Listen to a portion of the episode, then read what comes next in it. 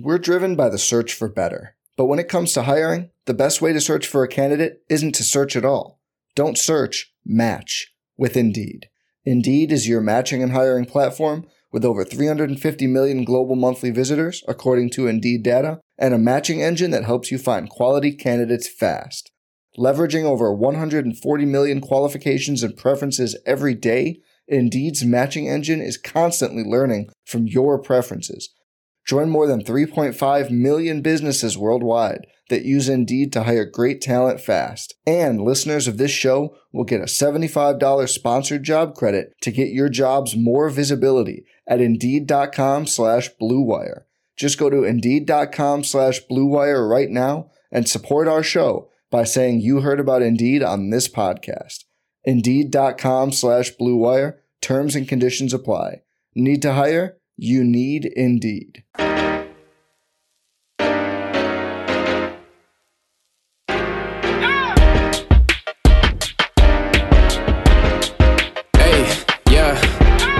Feel like Kobe in the fourth quarter. This is the Dane Moore N B A podcast brought to you by the Genesis Company, coming at you Monday morning. It's October thirtieth, and it's early. It's early here in Minneapolis, as I'm joined by Wolves beat writer Chris Hine from the Star Tribune, who is in Atlanta. Uh, the Wolves play the Hawks tonight. Good morning, Chris.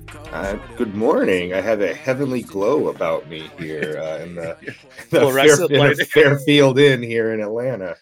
Uh, that's what you get when you come to Atlanta, I guess, right?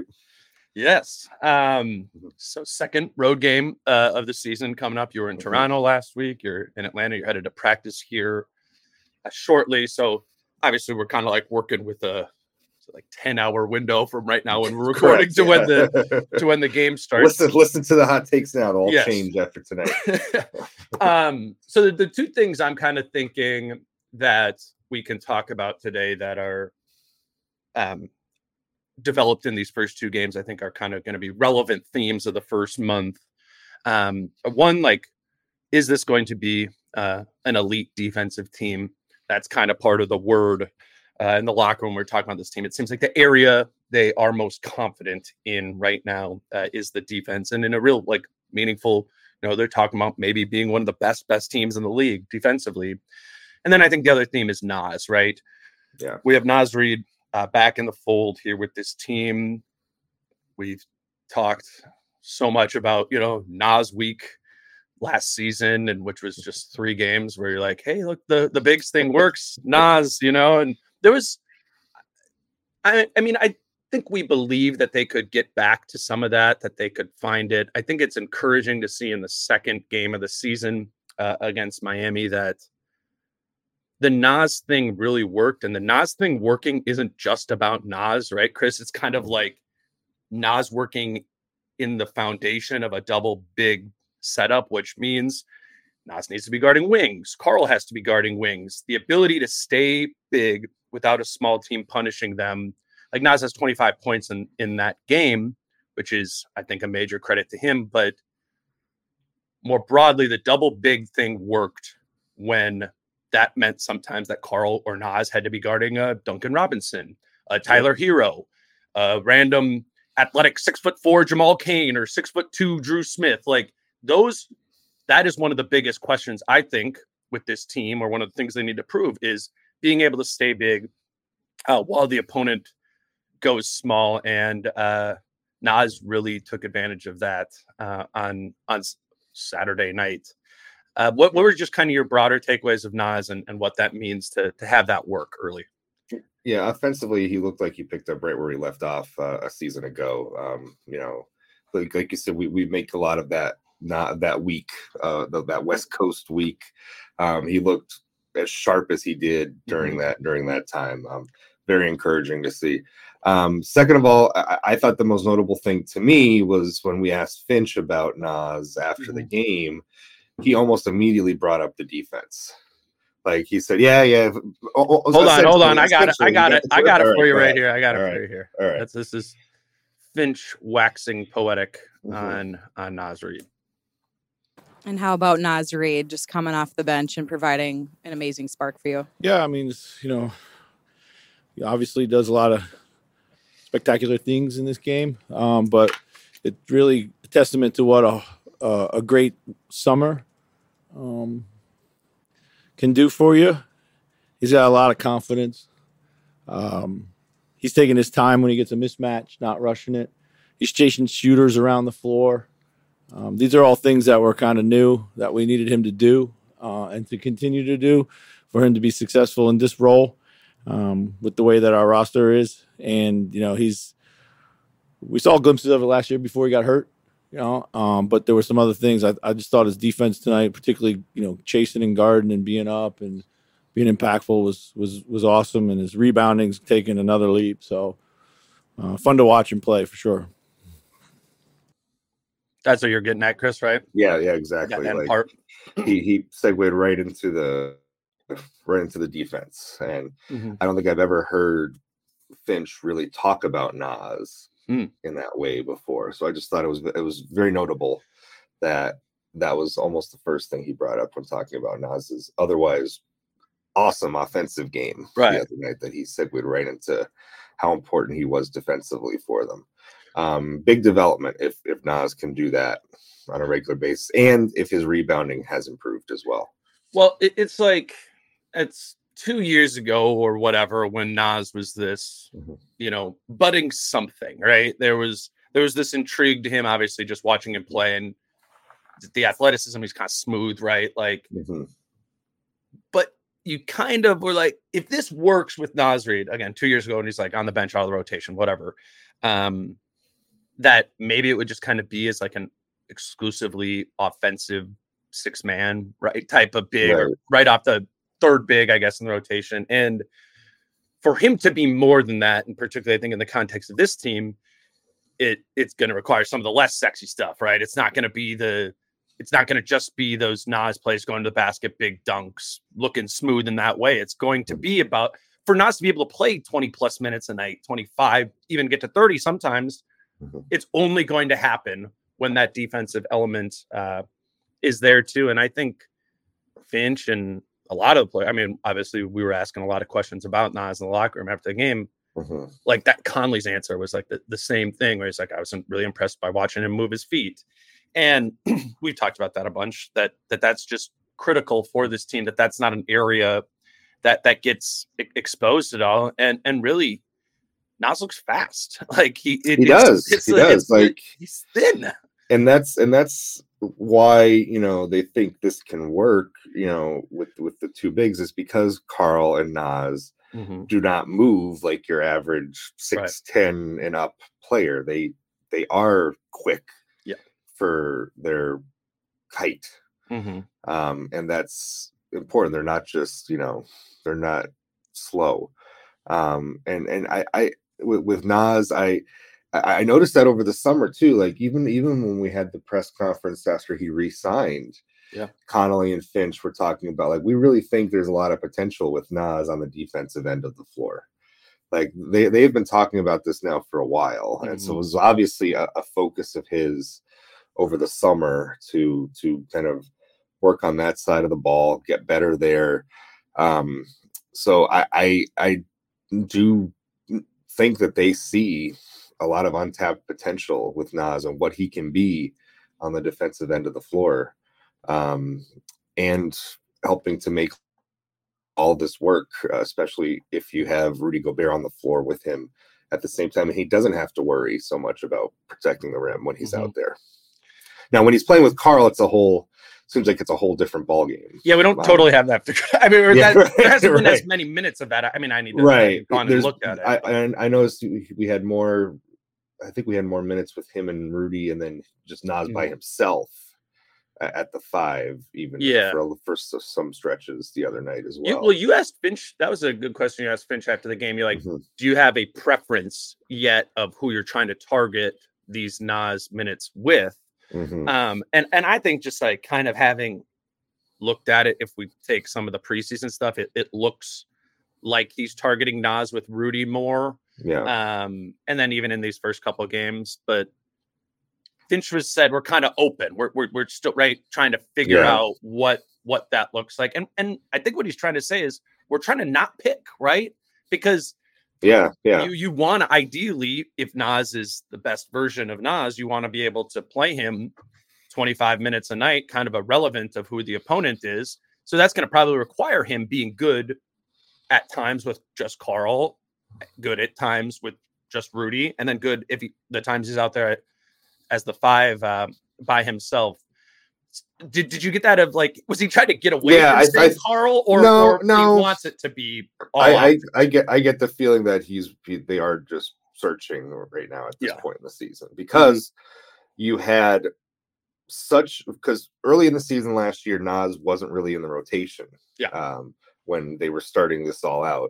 Then he comes back, and it, it was a very small window mm-hmm. that Karl was healthy and back, and Naz was still playing before yeah. he got hurt. So it's still very the the the the triangle here of, of Naz, Rudy, and Cat ha- has had very little time, even less time than just, you know, the Rudy Cat thing. For sure. Um, so, so figuring these three out, it's only really been a handful of games mm-hmm. that the three of them have been available in this, in this kind of capacity where Naz is guaranteed twenty plus minutes, because like we said, last, last October, you know, Naz was barely playing. Yeah. Right. So, yeah. um, so there's, I think they're still very much trying to figure it all out.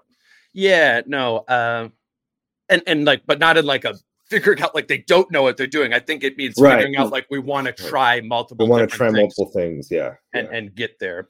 um I think part of the, the the Naz conversation, I'm curious your just sort of perspective on this, is just how popular he is and how much the fan base just like seems to love him. I mean, you you've covered closely uh, Notre Dame and Chicago Blackhawks, or Notre Dame football, Chicago Blackhawks, other different teams throughout yeah. your career.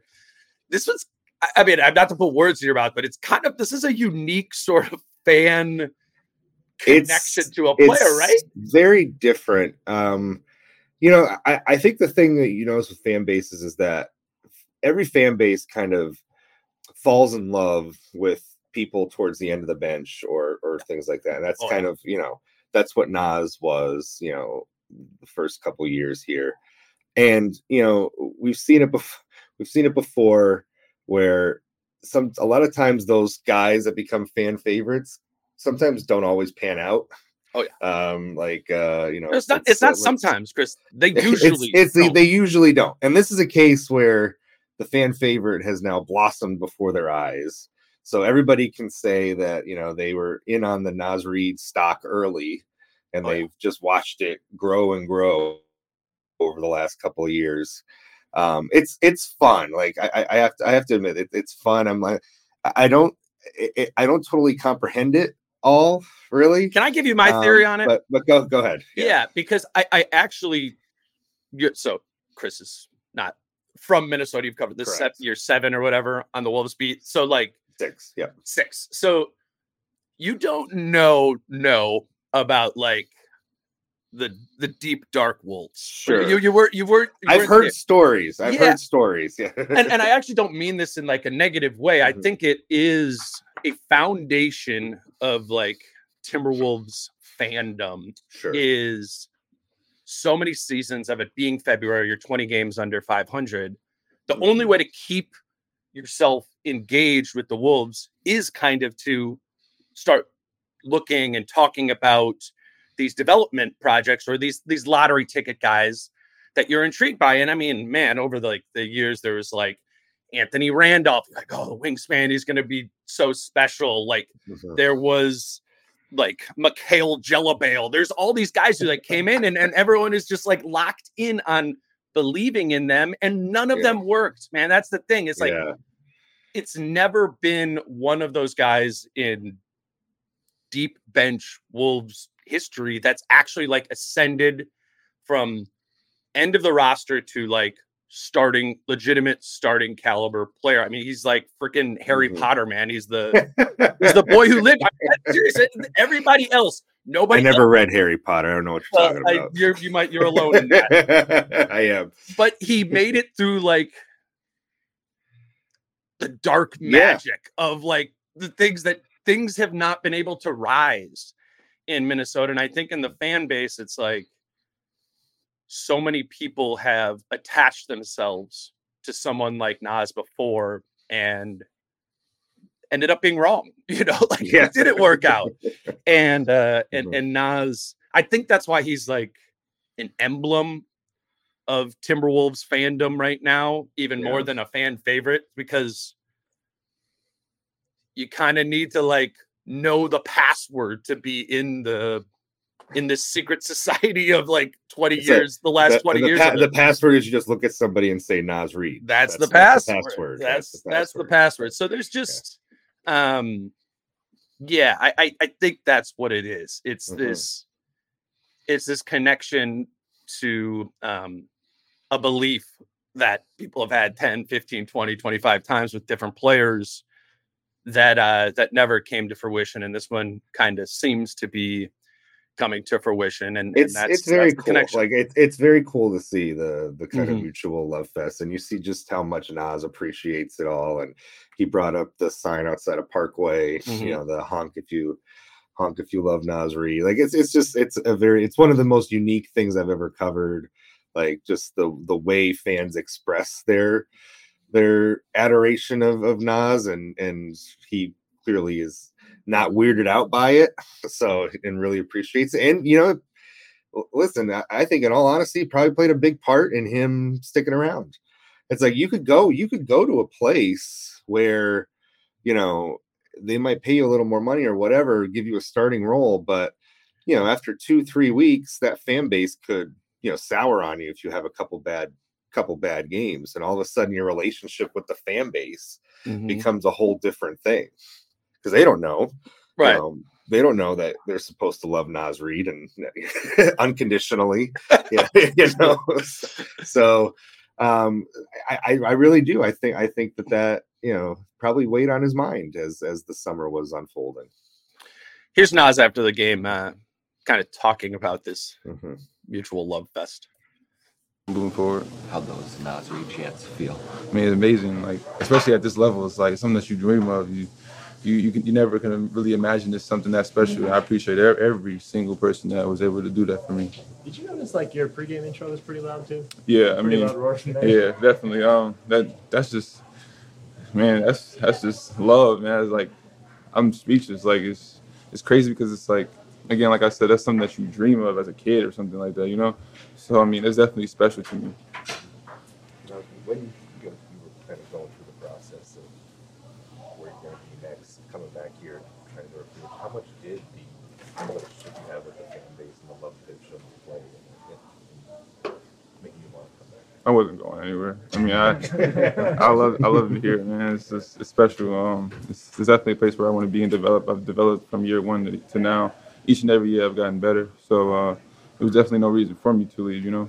Um, so definitely, definitely was something that the fans helped me with as well. Um, You know, I, I see a lot of things um, that I don't really get a chance to acknowledge, especially I was talking about one, uh, there was like this, this sign that said, honk if you love Naz Reid. I didn't really get a chance to uh, acknowledge that, but um, like just stuff like that doesn't go unnoticed, you know, and I appreciate all the love.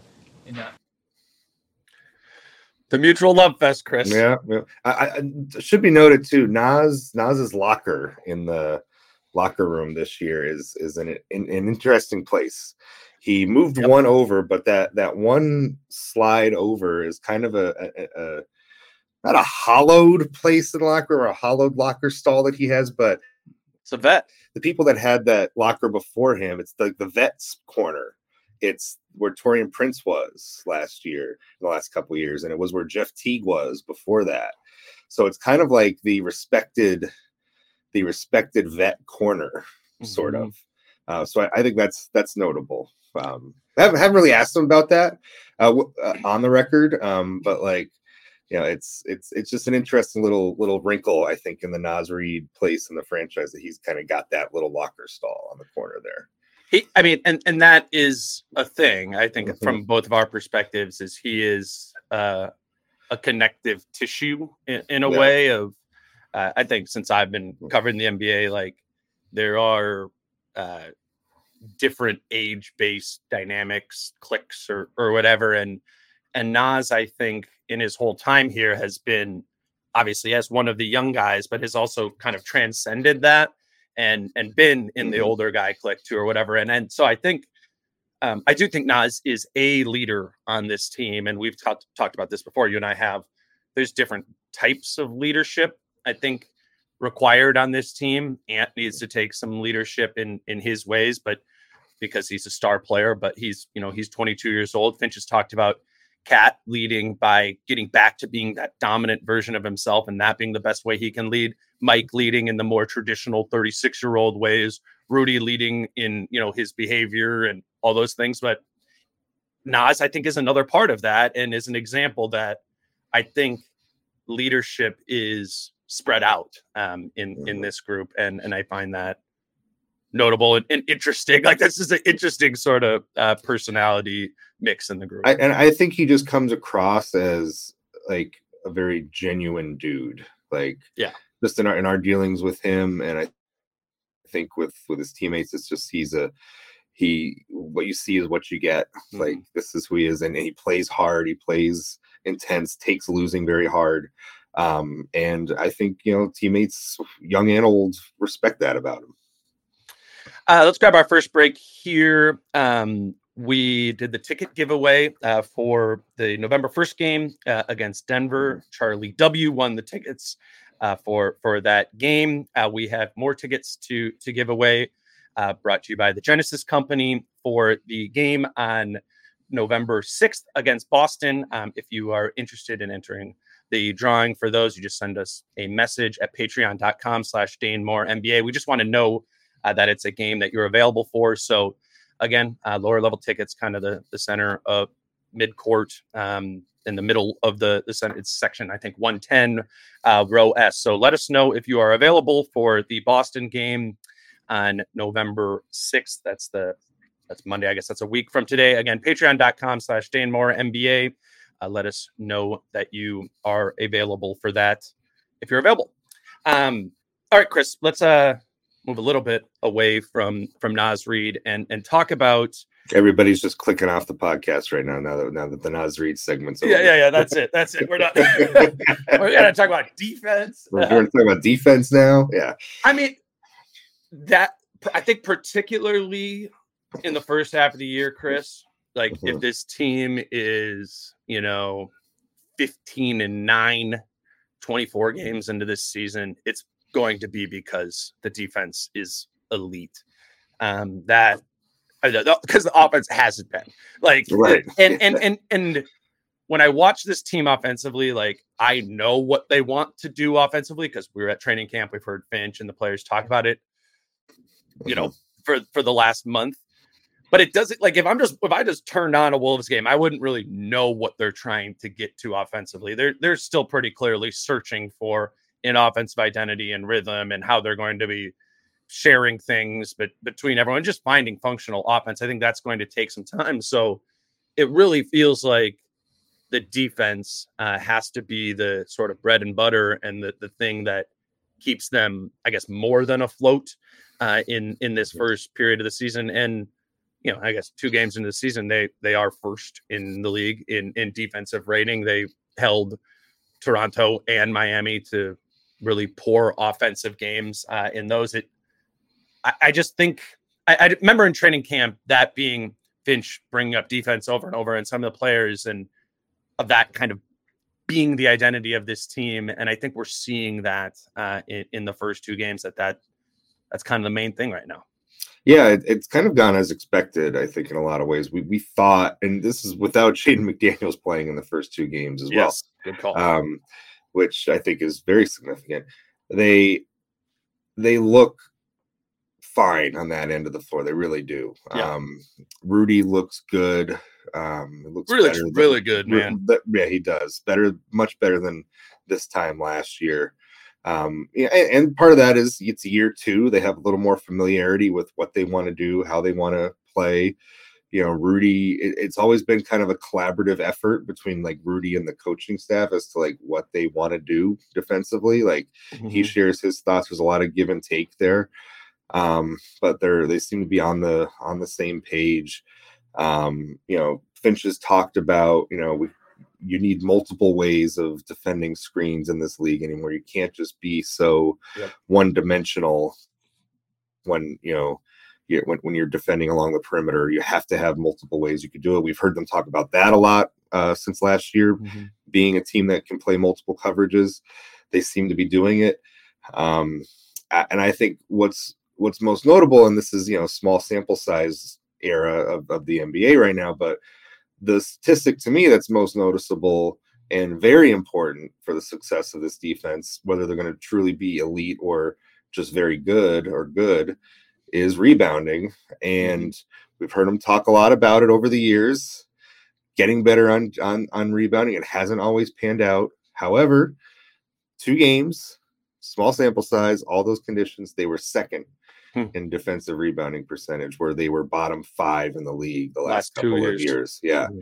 So keep an eye on that statistic, because if that can maintain in the top ten, potentially, that's a huge win for, for this team. Uh, and just ending more possessions after one shot.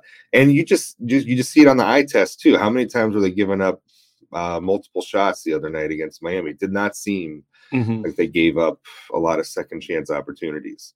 Um, so I think that's very noticeable, very important uh, for the success of this team. I, I think that's why they're confident right now. Um, the rebounding hasn't been a problem. And as much as we ripped on the transition defense uh, after the first game, it wasn't, that wasn't really a problem uh, against Miami either. So going in the locker room after that Miami game, uh, this team and these guys were really confident and, and willing uh, to kind of embrace the idea that this can be uh, an elite defensive team. Here's uh, here's Rudy Gobert uh, when asked if this could be one of the best defensive teams in the league. Any reason this shouldn't be one of, if not the best defensive team in the N B A? No, there's no reason. You know, I think we, I mean, we have the, we have size, we have guys that can move their feet, and we have guys that are dogs, you know, competitors. And I think those three things, you know, you put them together, and uh, why wouldn't why wouldn't want us to be the best defensive team in the league with all those weapons? You know, I think uh, we've got to strive for that, and then um, you add to that the offensive weapons that we have, and the the, the mix between uh, young guys, experienced guys, and uh, guys in their primes. You know, I think it's a uh, really unique team that we have, and we're going to keep working every day to maximize that.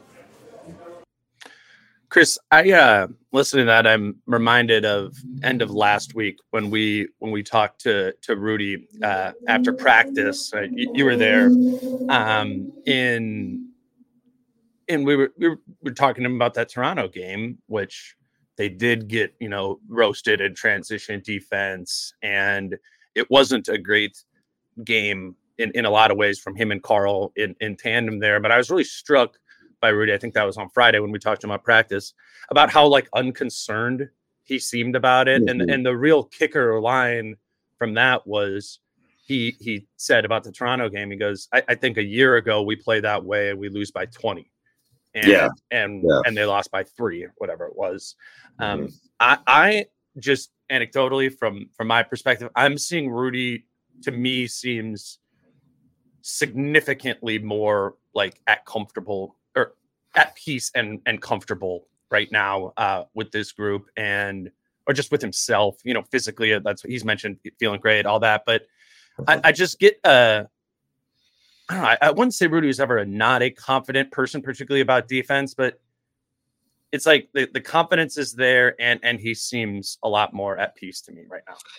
I think well, with Rudy, he's very candid. You know, he, he will be candid in his assessment of the team. So I, I do, I'm with you on like what he said Friday about the defense at coming off of a loss when they gave up thirty plus transition points was very notable to me. Um, that he just, I think he feels like a very innate confidence with this, with this group, with some of the defenders that they have in front of him. You know, like Jaden, Mike, Kyle, Nickeil, uh, mm-hmm. Ant when he's on the ball. Um, I think like we have to always qualify that with Ant. It's like Ant when he's on the ball, situational on, on yeah. the on the yeah. defensive end of the floor. Um, he's he's he, I think he's very confident in this defense. I, I, and and like you said, the comfort bill, the comfort level from a year ago, much higher. I think he. I think last year, Rudy's big thing. You always hear him talk about this. Is like we need to have the right habits. We need to have the right mindset. We need to yeah. do, you know, kind of those in, in, intangible, more mental yeah. uh, side of, of defense. And I feel like he feels like that is locked in, that, mm-hmm. that this team has that, where last year um, they didn't quite have that. And now maybe that's a difference in personnel. You, you, you know, you, you replace uh, D'Lo with Mike Conley, you bring in a Nickeil um, who mm-hmm. has that as well. So you have more guys, I think, and Jaden has had it obviously on the defensive end of the floor. You have more guys who are sound defenders, mentally locked in on that end of the floor. Um, give a crap factor yeah. is very high on, on that end of the floor. Um, which wasn't always the case the last couple of years. So I think you, you combine all that together, Rudy has to be feeling good about like just where this defense can be, and the fact that he himself is feeling better. Right. Um, so uh, the the arrow on the defense is pointing straight up. Um, it feels like um, for this team, I, I, I've been I've been very impressed. And again, this is all without Jaden McDaniels right. in these first two games, and, and the transition defense. I feel like. Coming off of the Toronto game, I thought that if once the offense gets a little better mm-hmm. and if they start hitting more shots, which they did on Saturday night, right. transition de- some of that, some of the transition defense issues were going to take care of itself. And, and it kind of mm-hmm. did as the yeah. offense got a little better. Yeah. And, and some of that is how much is an opponent going to really go after it? I, I Toronto really went after yeah. them in transition a little bit more than Miami, but I'm, I'm not saying that you're wrong. I think they, making more shots and playing under more control is that obviously doesn't matter if you're a good or bad transition personnel team, that's going to help. Yeah. Um, and, and it, I think it certainly helped them. I, I think an, an interesting part of that answer from him, uh, from Rudy was he, he said, it's a, it's a really unique and good mix of players at different levels in their career. And, and when you're listing through some of the guys that I think he's excited about defensively, I think he's excited about this team feeling a little less young. Like, that's what yeah. I take from that. You know yeah. what I'm saying? Like, where, yeah, we got young guys now, but it's like Ant in year four. It's it's Jaden in year four, Nickeil in year five, Naz in year five. Like, not that young, you know? There's still yeah. maybe players um, who have more ceiling to their to their game, but but you don't feel the floor as much because they're not rookies anymore or second second right. year players in that sort of way. And uh, I take from Rudy saying those things that that like when you're talking about more of the mental things, how much, how much, how often can a twenty year old player, you know, check a bunch of the mental boxes and the discipline boxes, the things that are so important that Rudy knows is so important to being an elite defensive right. team. I think he was kind of frustrated last season with like the team wasn't mature enough to be great. Correct. And, uh, Yeah, I think that goes to the, I think he just believes in the personnel around him more. And I've always been a big believer in the theory that when Rudy trusts in the four players around him more, he's going to block more shots. He's going to go for more shots, right? He's mm-hmm. going to um, have a greater willingness to like kind of assert his his dominance when he has to kind of, you know, split the baby. Like I think he did defensively for most of last season. It was... It it could like peak out at good. I don't think it ever really got to like great, great. And I, I just, I guess this is a long way. That's what they were. Yeah. More ceiling to, to this team defensively. I, I, I agree a hundred percent. Um, and, and to me, it's, it's those, it's the things on the margins. It's, it's mm-hmm. the mental side of it. It's, it's everything kind of, kind of coming together, I think, with this group this season to mm-hmm. be, to be that kind of elite caliber. I, I feel, I do feel like in some ways, like top ten last year in defensive rating, number ten, I, I don't know if that was the floor for this team in terms of defense, um, given all their issues, feels like it. It kind of felt like it was, yeah. right? Like we saw what the floor was yeah. on that, on that end, given all their transition issues, given their rebounding issues, mm-hmm. given the fact that Rudy wasn't himself and, they were still able to kind of string it right. together uh, well enough most of the year, thanks in part to, you know, guys like Jaden and, and like Kyle Anderson as well. Mm-hmm. Um, I, yeah, it, it's, I'll be very interested to see what it looks like when Jaden's back. Yeah. You know, I think it's, it's just, I, I really do think that, that that needs to be their calling card. Like mm-hmm. you said, as they figured out offensively, the one thing you can always hang your hat on is, you know, defensive effort should should always be there on a nightly basis. And, you know, even if you're throwing up bricks like they were Wednesday night in Toronto, mm-hmm. they were still in that game till the till the very end. Um, yeah, I think that's probably the most encouraging thing to come out of these first two games, aside from the Naz Reid uh, performance. uh, the most encouraging thing is just how good this defense has looked, especially in the half court. Um, and it's kind of what we thought. Like we we thought this team was going to have a really stingy half court sure. defense, and, and that's played out so far in the first two games. I think it's going to – my belief in this team defensively in the half court has, even in just two games, has gone up. Like I think they're going to – for sure be a top ten half court defense, maybe, yeah. maybe top five. They're really, I, I like you, the, the idea of uh, bringing up the floor of being tenth, which, which they were last right. season. Like I, I think that the only way it would be worse than that is, is if the transition defense was terrible all right. season, because it was only terrible last season when Cat and Rudy played. So now you have that back together for, for, for the full yeah. time. Could yeah. that drain it? But yeah, we know they're more intentional about that this season. And I think there's, uh, you know, there, there's reason to believe that's going to be better, which I do think makes it fair to say that top ten should be the expectation kind of at a, at a minimum for, for this team.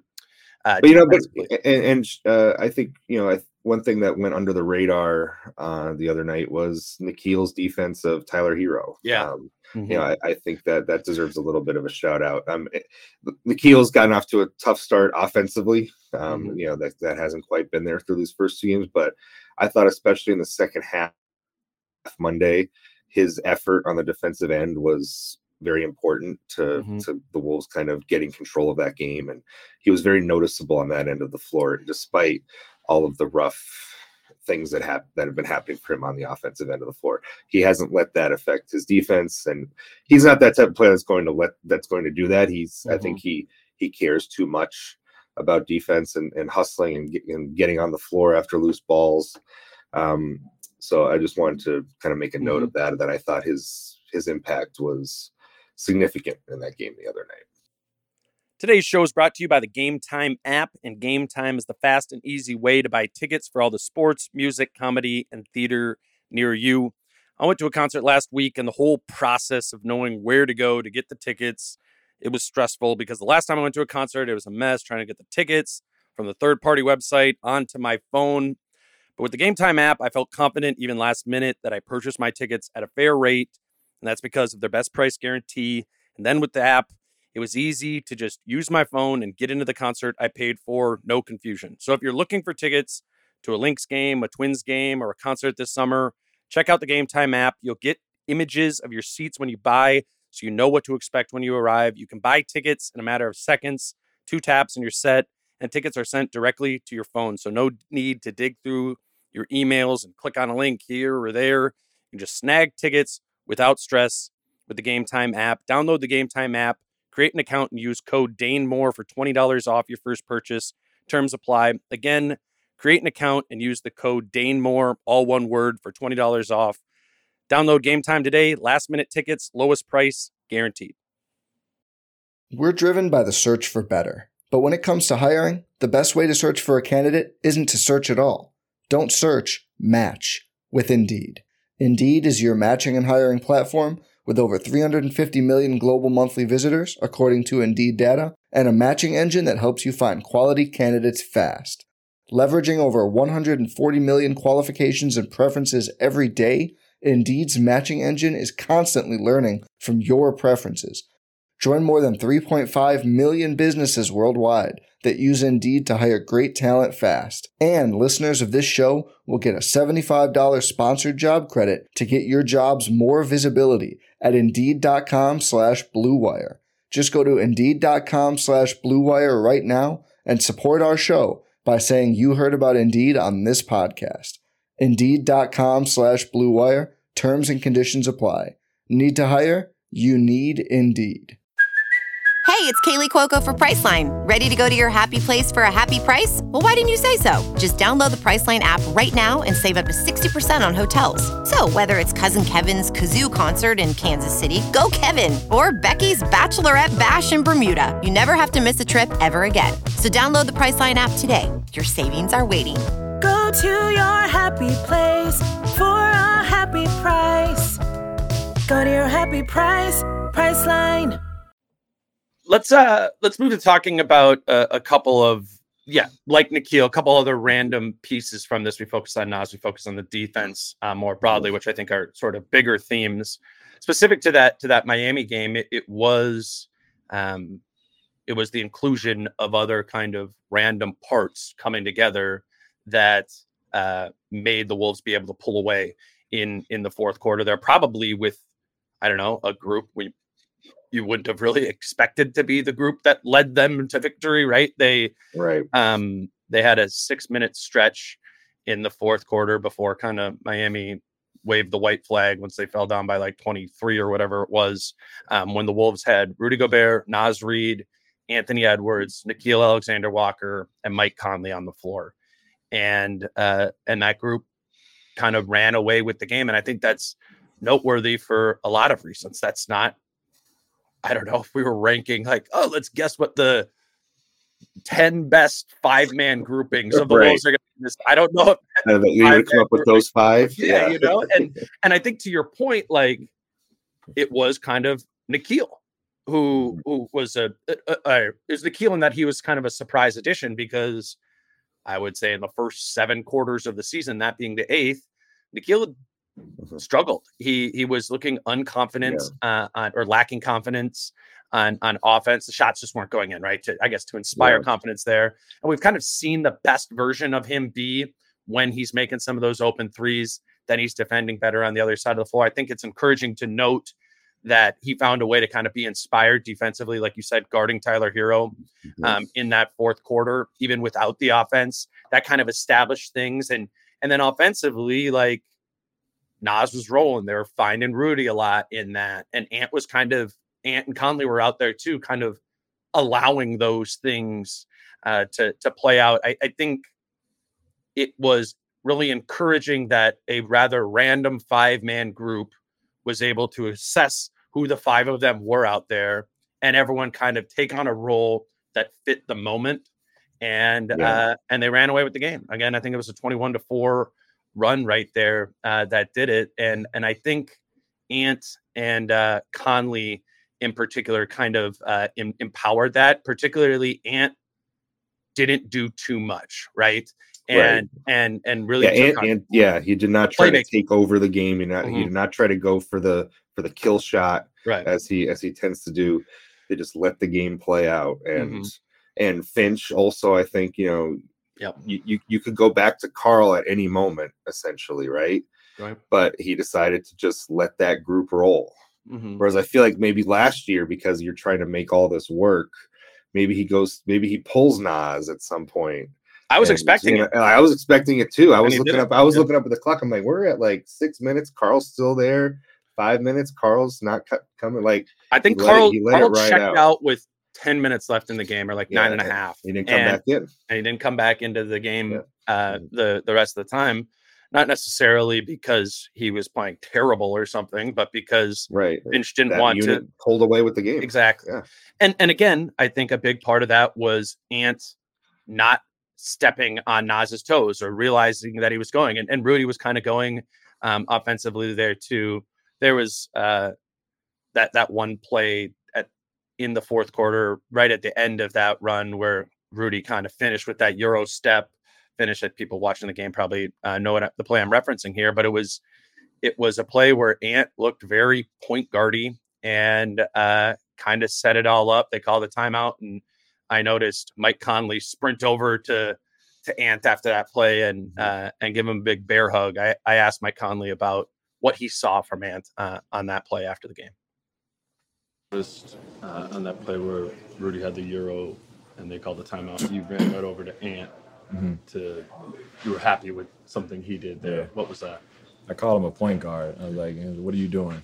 You're taking my job, you know? So, um, cause he just, I just want to pause and say, you know, elite dad joke right there by by Mike Conley. All right, I'll, I'll keep it playing. Kind of manipulated the play from the beginning, and um, stuff we've been talking about a lot over the summer, preseason, last game, you know, pregame, and he finally kind of just you know took it to you know, took it himself and said, "Hey, I got it. I'm gonna run this play." And uh, you know, in, ended up with Rudy getting a, a Euro step, you know, finish. So. Was really happy for him and just wanted to show him that that didn't go unnoticed, especially by me.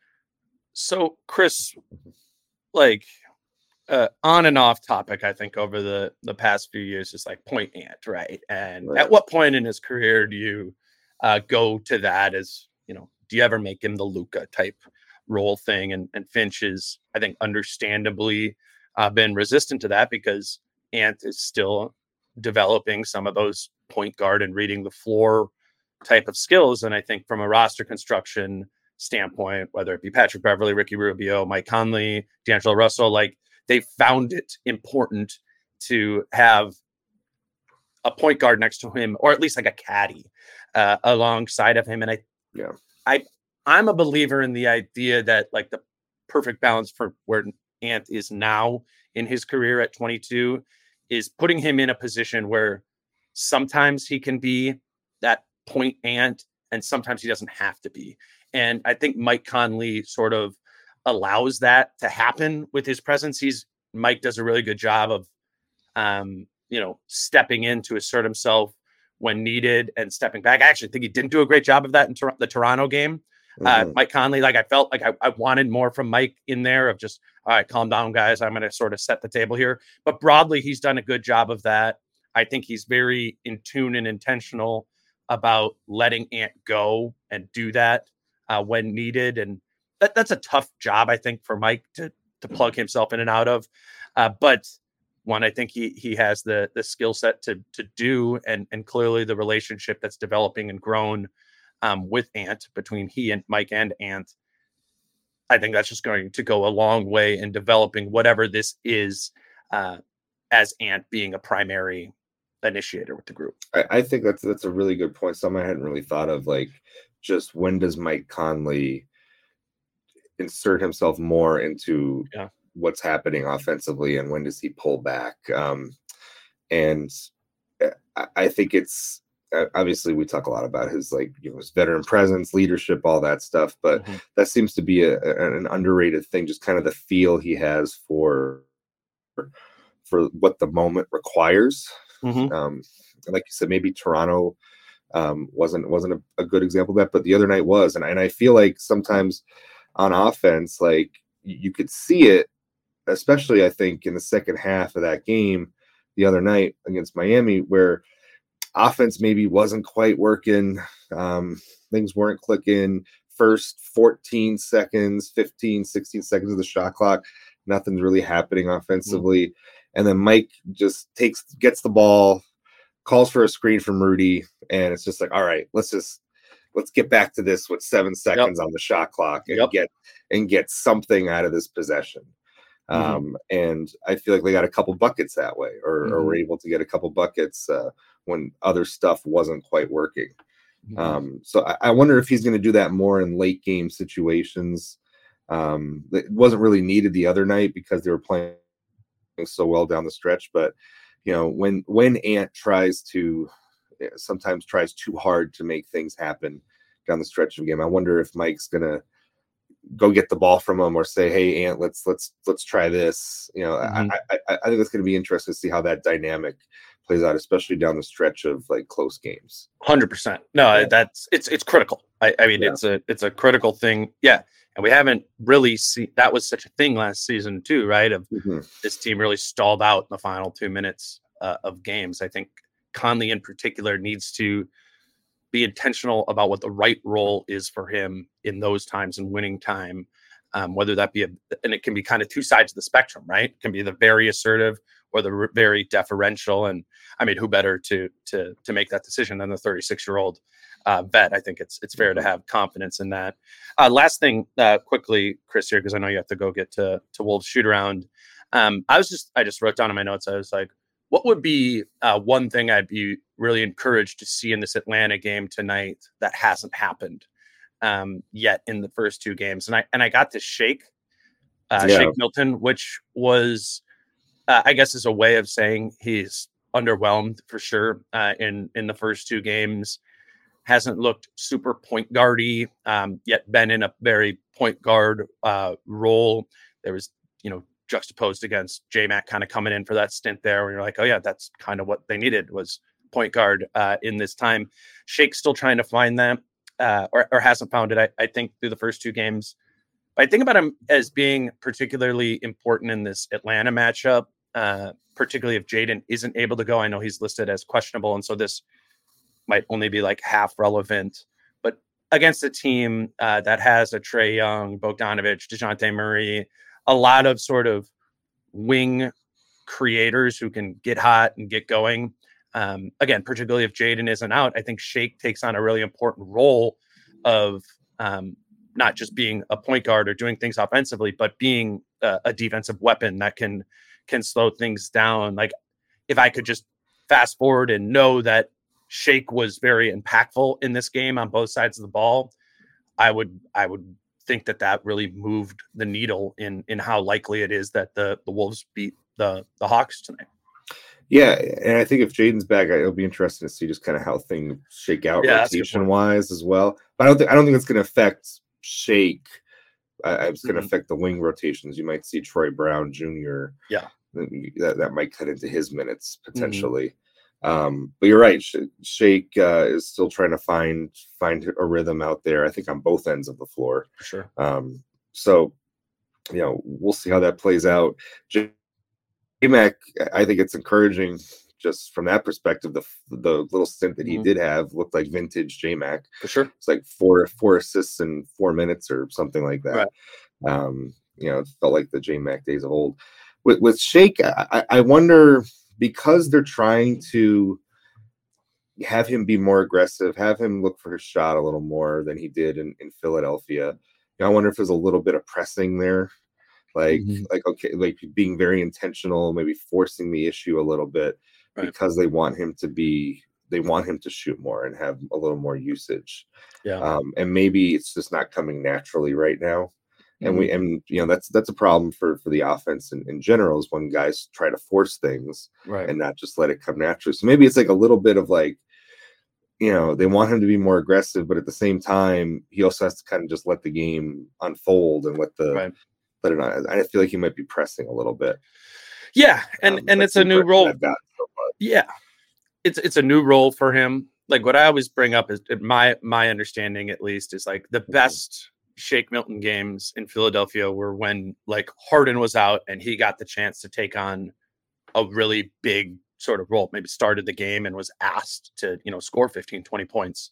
Yeah. Um, that's not the role. And, and probably, you know, barring like an Ant injury or foul trouble might never really be what the role is, you know? So Shake again was one of those weird bench players where he was like kind of almost out of the rotation or in the starting lineup.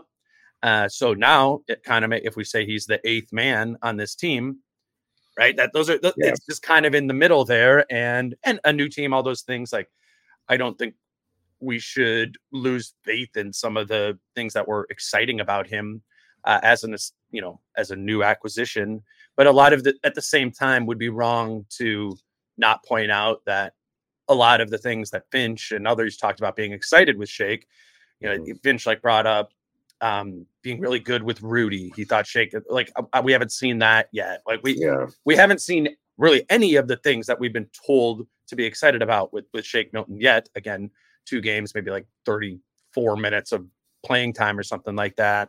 Uh, I, I, I do just, while we think of Shake Milton as this offensive player, I, I think it starts with defense for him and being six foot five with a seven, one wingspan and, and being someone who can harass and make it difficult for if you're five foot eleven Trae Young, you know, like that. That's, I think that's where where it starts with him on this team, just because it's it's it's this weird just dichotomy of the Wolves in general, where yeah, they're a better defensive team than an offensive team, but so much of the offense is already spoken for, you know, what yeah, like yeah. you just you kind of got to start with defense and uh, and mm-hmm. and and build from there. So I'm excited to see what this team looks like against a different uh, Atlanta. I think it's a pretty different type of opponent than uh, Toronto or or Miami, where it's going to be a ton of pick and roll. It's going to be some test of those different coverages.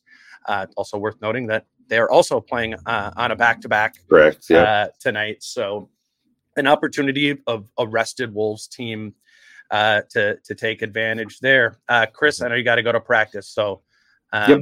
uh, I'll, I'll let you bounce here. But I appreciate you uh, appreciate you taking the time, particularly uh, on the road uh, to do this. Obviously, um, Chris is going to be the only person uh, on site covering this game tonight. So whether that be on Twitter um, or reading his uh, piece after the game, uh, follow Chris for uh, for quotes out of uh, out of Atlanta tonight. Chris, thanks for doing it. No problem, Dane. Thank you. All right. Uh, I will be back um, on Wednesday morning uh, with Jace Frederick. We'll talk about this game and uh, kind of preview the, the Denver matchup. Uh, until then, uh, he's Christopher Hine. You can follow him on Twitter at Christopher Hine. I'm Dane at Dane Moore, M B A. And uh, we'll talk to you soon. Till then, peace out. How I'm feeling, man, I hope it never stop, yeah. Green and hard so you can find me in the crowd, yeah, yeah. Don't let standards ever, ever bring you down, yeah. Hope you dancing like nobody else around, yeah. Brain fog, insomnia, moodiness, weight gain. Maybe you think they're just part of getting older, but MidiHealth understands that for women over forty, they can all connect to menopause. It's at the root of dozens of symptoms we experience, not just hot flashes. MIDI clinicians are menopause experts, offering safe, effective, F D A-approved solutions covered by insurance. ninety-one percent of MIDI patients get relief from symptoms within just two months. Book your virtual visit today at join midi dot com.